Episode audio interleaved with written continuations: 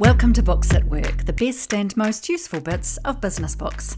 I'm Anna Hughes, and my professional purpose is to help people love their work. Pretty much everyone is operating out of their comfort zone right now, for at least part of the time. So, experiencing setbacks, feeling disappointed, it's kind of just part of the natural order of things. It's the natural part of living right now. And disappointment hurts Dr. Sarb Johal is author of our book for this episode called Finding Calm Managing Fear and Anxiety in an Uncertain World. But first of all, congratulations, Kathy Bell, for your feedback on our last episode, Future You. Your free copy of the book will be with you shortly. Let me know what you think of Books at Work or follow us on Instagram, and you'll go into the draw for a copy of the latest book featured. Right, let's get into Finding Calm. I first came across Sarb Johal when I heard about things he was doing to help people through earthquakes and COVID 19 in New Zealand. As a leading New Zealand psychologist, he brings a down to earth, relatable way of writing. He's so interesting, clear, relevant, and real. Check out more from him on his noise reduction thoughts on Substack. Finding Calm is the perfect book for now. Sarb talks about the huge events going on in the world that will shape how we live in decades ahead. Things like climate change, population growth, artificial intelligence, global instability. And then he talks about a general sense of lack of control over our own futures. So things like dealing with difficult relationships divorce, unemployment, poverty, racism, work stress, loneliness, and a global pandemic. Then each day, small things can have large impacts. So, those expectations of being available 24 7 for work, our laptop or phone batteries dying, too much multitasking, not enough time for family and friends, the list goes on. A world of uncertainty optimised to deliver anxiety. He says it's a fact of life that life will be bumpy. We don't know how things will unfold. Sarb describes finding calm as providing a safety bar in the roller coaster of life, soothing out the lows and helping us appreciate the view. He does this by explaining what is going on in our brains as we deal with uncertainty and react like our life is in danger. We have a negativity bias. We start with a negative thought, and our brains spiral further down, feeling glum and depressed. This is a normal response to a stressful situation. We're genetically wired to detect negative information or threats faster than positive information or opportunities. Sarb will talk us through this how we identify threats, apply the brake, and then figure out what next and where to go. But before we get him to share his wonderful expertise with us, here's a truly practical tool from the book. In an uncertain world where unpredictability hits, people crave structure. We can use structure in troublesome times to improve our well-being. One of the many useful tools in this book is the Five Ways to Wellbeing framework, something to reflect on and consider as we listen to Sarb in a moment. Treat this like the equivalent of five pieces of fruit or veggies a day to stay physically healthy. So, those five things are connect, feeling cared for and part of a supportive network matters. Learn, seek out new experiences. This gives us a sense of satisfaction and achievement. Active, exercise effectively improves moods. Notice, slow down, notice what's happening around you and savour the moment. Give, do something lovely for a friend or a stranger. I feel calmer already just having permission to focus on those things. Right, let's chat to Dr. Sarb Johal now. Joining Books at Work is Sarb Johal. Welcome, Sarb. Kia ora, thank you for having me. Oh, it's our pleasure. I'm really delighted to share some of the bits of your book to our community. Um, yes, I, I got a hell of a lot out of it and have been using some of the tips in the last week, actually, particularly around dealing with disappointment. So thank you for that. Oh, thanks, Anna. I'm glad you found it helpful. That's brilliant. Uh, so, we always start with the question where in the world are you and what's the view out your window? Uh, so, I'm on the south coast uh, in Wellington, in New Zealand. Uh, I have just come downstairs after making a coffee, uh, and that view is across the Cook Strait. Uh, we live right up on a hill in Southgate. and so, I actually have my office set up downstairs, uh, which looks out into the garden, which is a much smaller view. Because if I spent my time upstairs on the kitchen table, I wouldn't get anything done. I would just be mesmerized by that view the whole time. Sounds stunning. Well, I've got my coffee too, so I'll try and be quiet as I drink it as we chat. Um, so, yeah, really keen to get into the nitty gritty and starting off with the chapter around the trouble with uncertainty. So, mm could you could you talk us through uh, what's going on when we face uncertainty and the threat system, the calming system, and the motivation system? And you've got this wonderful analogy of the smoke detector. So could you just talk us through that and take as long as you like because I think it's really important to set the scene for us. Sure. So what I talk about in the book is that we have these three systems: that threat system, the calming system, and then your drive system as well. And this is kind of what determines how it is that you are in the world. Uh, and we can think about how we spend times in, in those particular states and engaging those systems. So the first one is the threat system, which is that basic smoke detector in your brain. And it alerts you when danger is detected and you need to watch out or take some kind of action. It's a somewhat complex process, involves the entire brain, but more specifically, this kind of limbic system, often known as the lizard brain for people. And it's a, it's a set of structures in your brain, and it deals with both emotions and memory and all sorts of other kinds of systems. But essentially, it governs this fight, flight, and freeze behavior that we might see. It concentrates your attention and your resources on doing something about the threat if it detects one. And it's designed to save your life. It alerts you, it tells you to get out of danger, that flight mode, the freeze mode, because you know, back in the days when we were being predated upon, often pre- predators have motion detectors that are really, really sensitive. So it tells you to stop just in case you set off those motion detectors, but also to stop what you're doing in case you then get yourself into further trouble, not necessarily just with a, with a, uh, a predator. And then you often get that freeze behavior that you see um, the fight, the sorry, the fight behavior, which is you know actually can can I do something uh, to get myself out of this situation by acting more aggressively? So once you've got that engaged, often it's really about a life-threatening situation. But in a modern era where we have these kind of basic systems that we're bringing with us through evolution into this modern age when we have so much changing around us, particularly this ongoing unpredictability and uncertainty that we have to live with. That threat detection system's firing quite often. And that's especially the case if you're kind of locked into 24 hour news and or checking websites a lot or spending a lot of time thinking about the latest crisis that might be going on in the world the more time that you spend looking at information that your brain is finding threatening, like doom scrolling on your phone, perhaps, the more you stoke this threat detection response. And your brain responds as if your life is at risk, even though that might not be true in the moment. It's constantly responding as if you're in imminent danger. And as I said before, it concentrates all your attention and your resources on dealing with that threat. So it's very hard to do anything else. Your brain is focused on these actions, which it thinks is necessary for you to stay alive.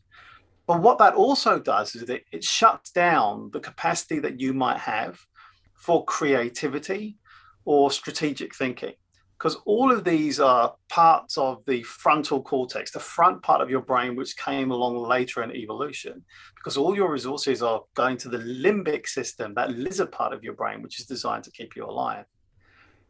So this brings us on to the second system. So outside of the threat response system, you have your calming system.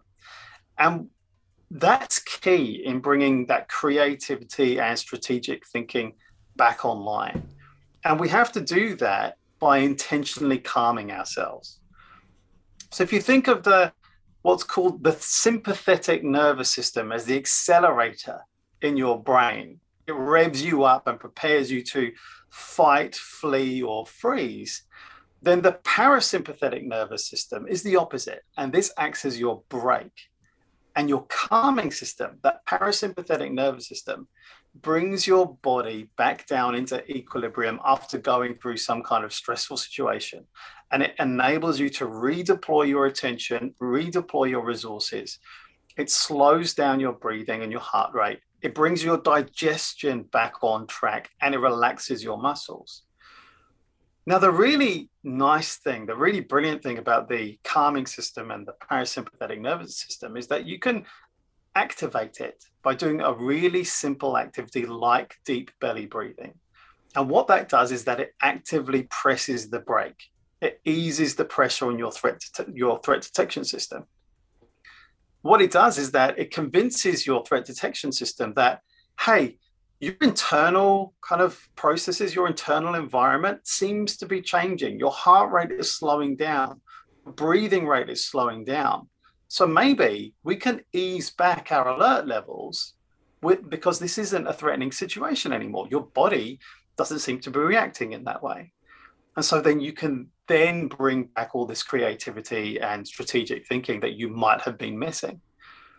But once you've done that, once you've pressed on the brake, you've engaged that calming system so that your threat system is no longer in control. What do you do next? That's where the third system comes in. It's your drive or your motivation system. Once you're able to use that accelerator, the threat system, and the brake more smoothly, you have to figure out where it is that you want to go. Now, the issue here is that what if life has changed completely? What if your life destination is no longer what it was before you ended up in this cycle of your threat detection system taking over for a period of time or for years, months, or perhaps only a short period of time. Sometimes they can be quite acute and make us think about, well, what is it that we should be doing now with our lives? Now, you may think you need something like a GPS system or something equivalent, but if the terrain of the landscape has changed so much that actually you don't have an active GPS system map that's suitable, in fact, no one has because it's so unknown and so unusual, then you need something far more basic. And what I talk about here as your drive motivation system is really your value system. And your value system acts as a compass to steer you through troubled waters and the uncharted territory that might be in front of you. So I love that idea of compass, and I hope we can get to it when we talk a little bit about self regulation. Um, and I just want to thank you for that uh, little uh, wander through those systems because I have to admit, I was a bit nervous when I started this conversation, and just hearing you, uh, maybe that wasn't my um, fight thing going on. Anyway, hearing you talk about that just helped me relax as well. So, um, thank you for that.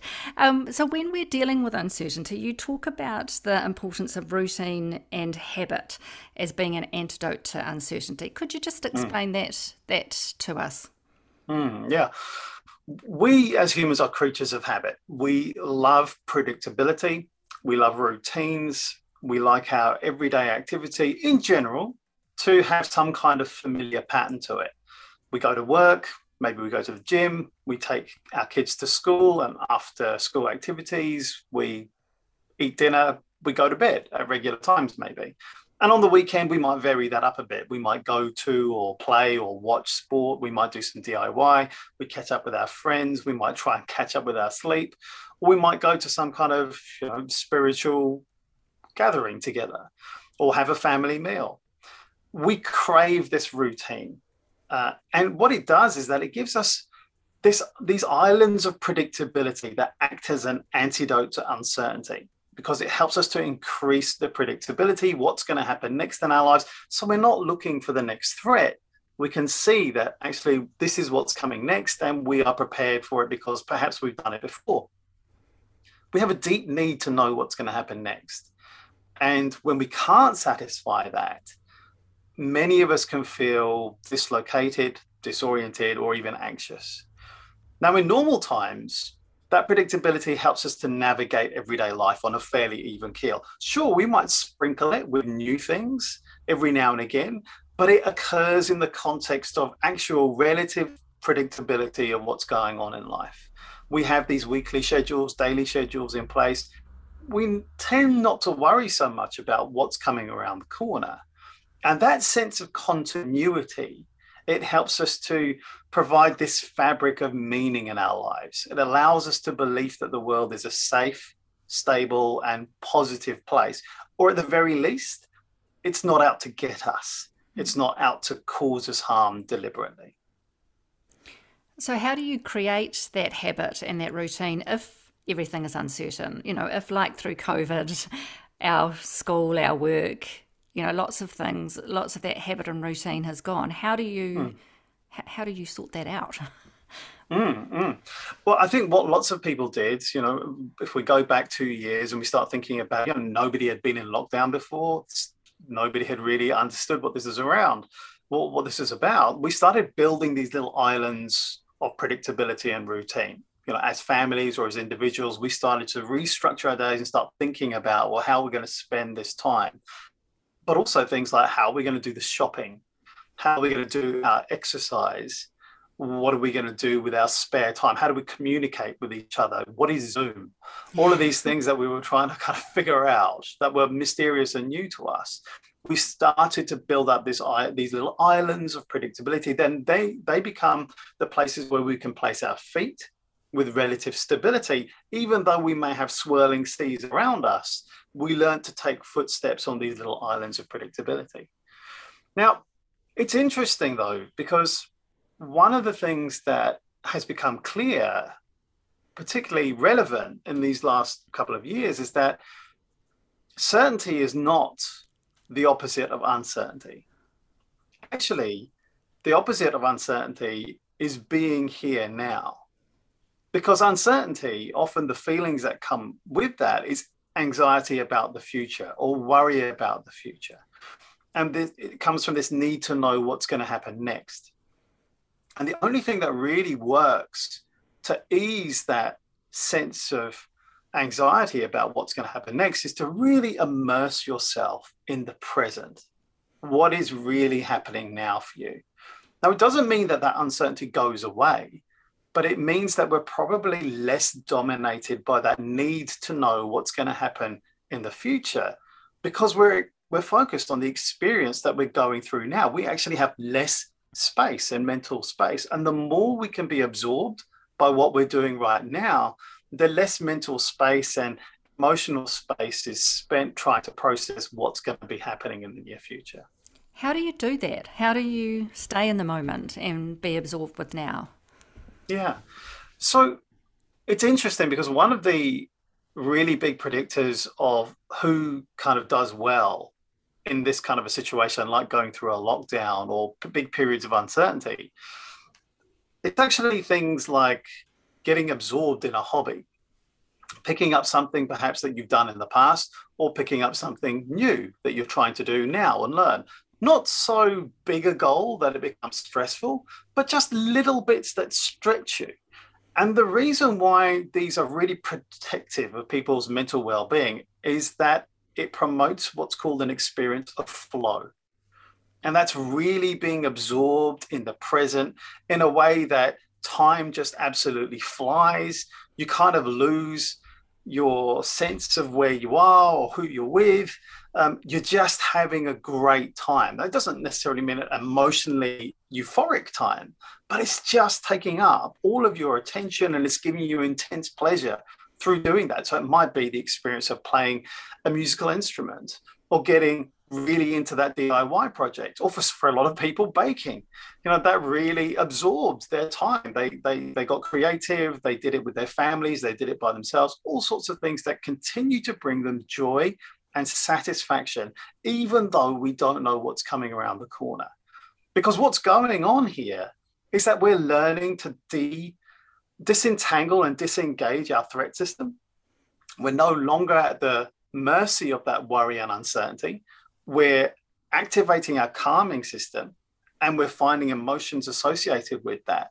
So we don't have to operate as if our lives are constantly in danger. The uncertainty doesn't go away, but it's dominating less of our mental and emotional space. So is that all part of mastering your brake? Is that is that part of that? Yeah, absolutely. So we can intentionally we can intentionally press that brake. Now, often people just kind of want things to just happen.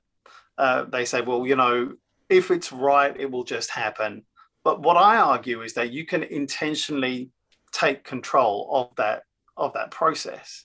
And so there are lots of things that can can do that for us. You know, there's this experience of flow that I talked about, but often people will find, you know, they want distraction rather than doing something actively. So, you know, they'll sit down and they'll watch a box set of, or they'll watch stream a whole series of movies or videos, funny cat videos, the latest thing that's on, you know, Netflix or whatever. And it's it's great. It's a good way to kind of take your mind off the threat and to calm down. But it is possible also to indulge a little bit, perhaps too much in that. You know, these are the things that comfort us, but they don't necessarily that we don't necessarily want them to become our go-to strategy for coping with difficult circumstances. You know, we might find ourselves perhaps a little bit socially isolated if we're doing that all the time, or perhaps not getting the best exercise or exposure to daylight, all of these things that are important for a well rounded experience that contributes to our well being. So, distraction works just as well as flow can in the short term. But what we're thinking about here is really what's going to help to make a difference in the, in the long term that's going to be sustainable, not just for you, but your connection with other people too. Wonderful. Thank you. Now, there are two other concepts in that chapter that I was keen to talk about, and one of them was dealing with disappointment. Um, so, yeah, keen to go through how, how can we, what, what are your tips for how we do that? Yeah. I think one of the, again, the corollaries, one of the things that perhaps modern life deceives us about is that, you know, we're going to be successful all the time. Uh, and I think that one of the things that we as people, leaders, parents, whatever, is recognizing and recognizing for others as well that disappointment is a normal part of life. It's part of what we go through. So, reminding ourselves that disappointment's going to happen, particularly if we're outside of our comfort zone, something that is new to us or something that we're pushing ourselves towards. But particularly at times of uncertainty like this that are shared, pretty much everyone is operating out of their comfort zone right now for at least part of the time. So experiencing setbacks, feeling disappointed, it's kind of just part of the natural order of things. It's the natural part of living right now. And disappointment hurts. Uh, it can feel sharp or it can feel deflating at a slightly lower level. And it's okay to acknowledge that and just remind yourself that you've probably experienced disappointment before in your life. Uh, and thinking about, well, what is it that you've done? And, and trying to take a, a bit of a zoomed out wider perspective. Taking it out into the light perhaps talking about your disappointment with your friends or loved ones and, and understanding that that might be a shared experience but perhaps not not succumbing to the temptation of becoming doom and gloom and just being captured by that disappointment. But thinking about also how you can quit that comparison trap that we can often find ourselves in. You know, we look through people's social media feeds and we we see that they're perhaps look they look like they're living this kind of like great life and we can become depressed or disappointed by the situation we find ourselves in. It's good to remember that these things are curated. It's good to remember that they're showing their best selves much of the time they don't see you don't see their five day old pizza boxes strewn across the floor or the state that their bedrooms are in or, or whatever it might be. So use it use it as a way to kind of yes see what other people might be doing that might be helpful but not being kind of trapped by the this comparison trap thinking that everybody else has got it better than you. The other thing i think is really important to bear in mind is the how gratitude and practicing gratitude can help us to refocus on what we have rather than the perhaps what we may feel like we lack, which can lead to that sense of disappointment. Tapping into that sense of gratitude can help you to put things into perspective and prevent that sense of disappointment from overwhelming you and derailing your entire day or week. Uh, and I think that that's the danger of disappointment is that it can leak out and before you know it the whole day is gone and you felt in, in a bit of a down mood and disappointment so trying to figure out ways of looking to see what you do have and what has gone well for you is a way of just kind of drawing a little bit of a line around that disappointment, acknowledging that it's there, but enabling you to move on with your day to, to move on to something that gives you a little bit more satisfaction. Wonderful. And it worked for me last week. So thank you again. Um, now, I do just want to wrap up with the going back to the beginning about GPS systems and finding your compass. Um, I really like that idea of finding your compass. Um, you end the book when you talk about self regulation. Can you hmm. talk to us about that concept and how do we develop that? So self-regulation, um, in a nutshell, is um, it's about the ability to contain, control, and regulate our disruptive, our disruptive emotions and impulses. And often it comes along with remembering and understanding the context of whatever is going on with our long term goals and values. Now, self regulation itself is kind of one of the hallmarks is being able to take a pause between whatever it is that you're feeling and then whatever it is that you do after that. So taking the time to perhaps think things through, being able to respond rather than react, being able to make a plan or, or wait patiently. People who self regulate are better able to see the good in situations or other people. They can express themselves appropriately and they see opportunities where perhaps other people don't. Self regulation enables you because you're constantly thinking about how is what I'm doing right now in service or in line with the goals or values that kind of are principles by how I live my life. So if your principle or value is to try to see the best in people and not necessarily think that they're out to get you, which is an easy way to kind of like be in the world, then you're able to perhaps think about, well, if that's the case, then how is it that I give them the benefit of the doubt without letting myself being taken uh, be taken advantage of. But it's kind of like gives you a bit of a stance as to how to operate in the world.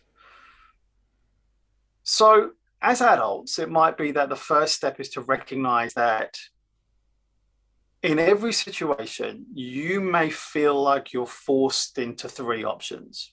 Now, they may be those fight, flight, or freeze reactions.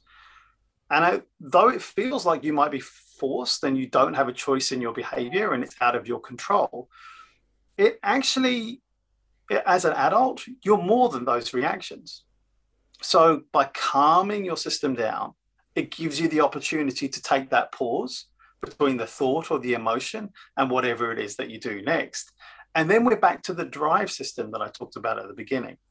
Bringing your value system into play calms your threat system down because it's really difficult to press the accelerator and the brake at the same time. Once you've got the brake down, the accelerator kind of eases off. But then we're trying to figure out where we're going to go next. So it allows you to focus on a wider range of behaviors. That creativity, that strategic thinking is back online because your calming system has now taken control. And so it enables you to think about well, what's going to bring me fulfillment? What's going to bring me happiness? What's going to bring me satisfaction? What's the action here that's going to be in line? And this is really what self regulation is about. It's being able to control the impulse or the disruptive emotion that that may feel like it's forcing us down to a particular path but it's the ability to just stop for a second and think about strategically what is it that i want to do in this moment what a wonderful way to end our conversation. Thank you so much. I love the react versus respond. I need to work on that myself. Um, so thank you very much, Sal. thank you so much. It was lovely to chat to you, and I know that there's lots of wonderful things in this episode that people will love. On to the Finding Calm Take 5. 1. We're wired for negativity. 2. Islands of predictability. Humans love habit and familiar patterns. This is an antidote to uncertainty. Deliberately find and create routine. 3. Immerse yourself in the now. You'll have less mental and emotional space to fill up with uncertainty about the future. 4. Disappointment is normal, it's part of life. Take it out to the light and share it. 5. Pause, don't react. Wait until you respond. Self regulation makes us more able to see the good and opportunities. That's the Books at Work Finding Calm episode done and dusted. Please send me feedback or follow Books at Work on Instagram. I'm Anna Hughes, Books at Work, making work better.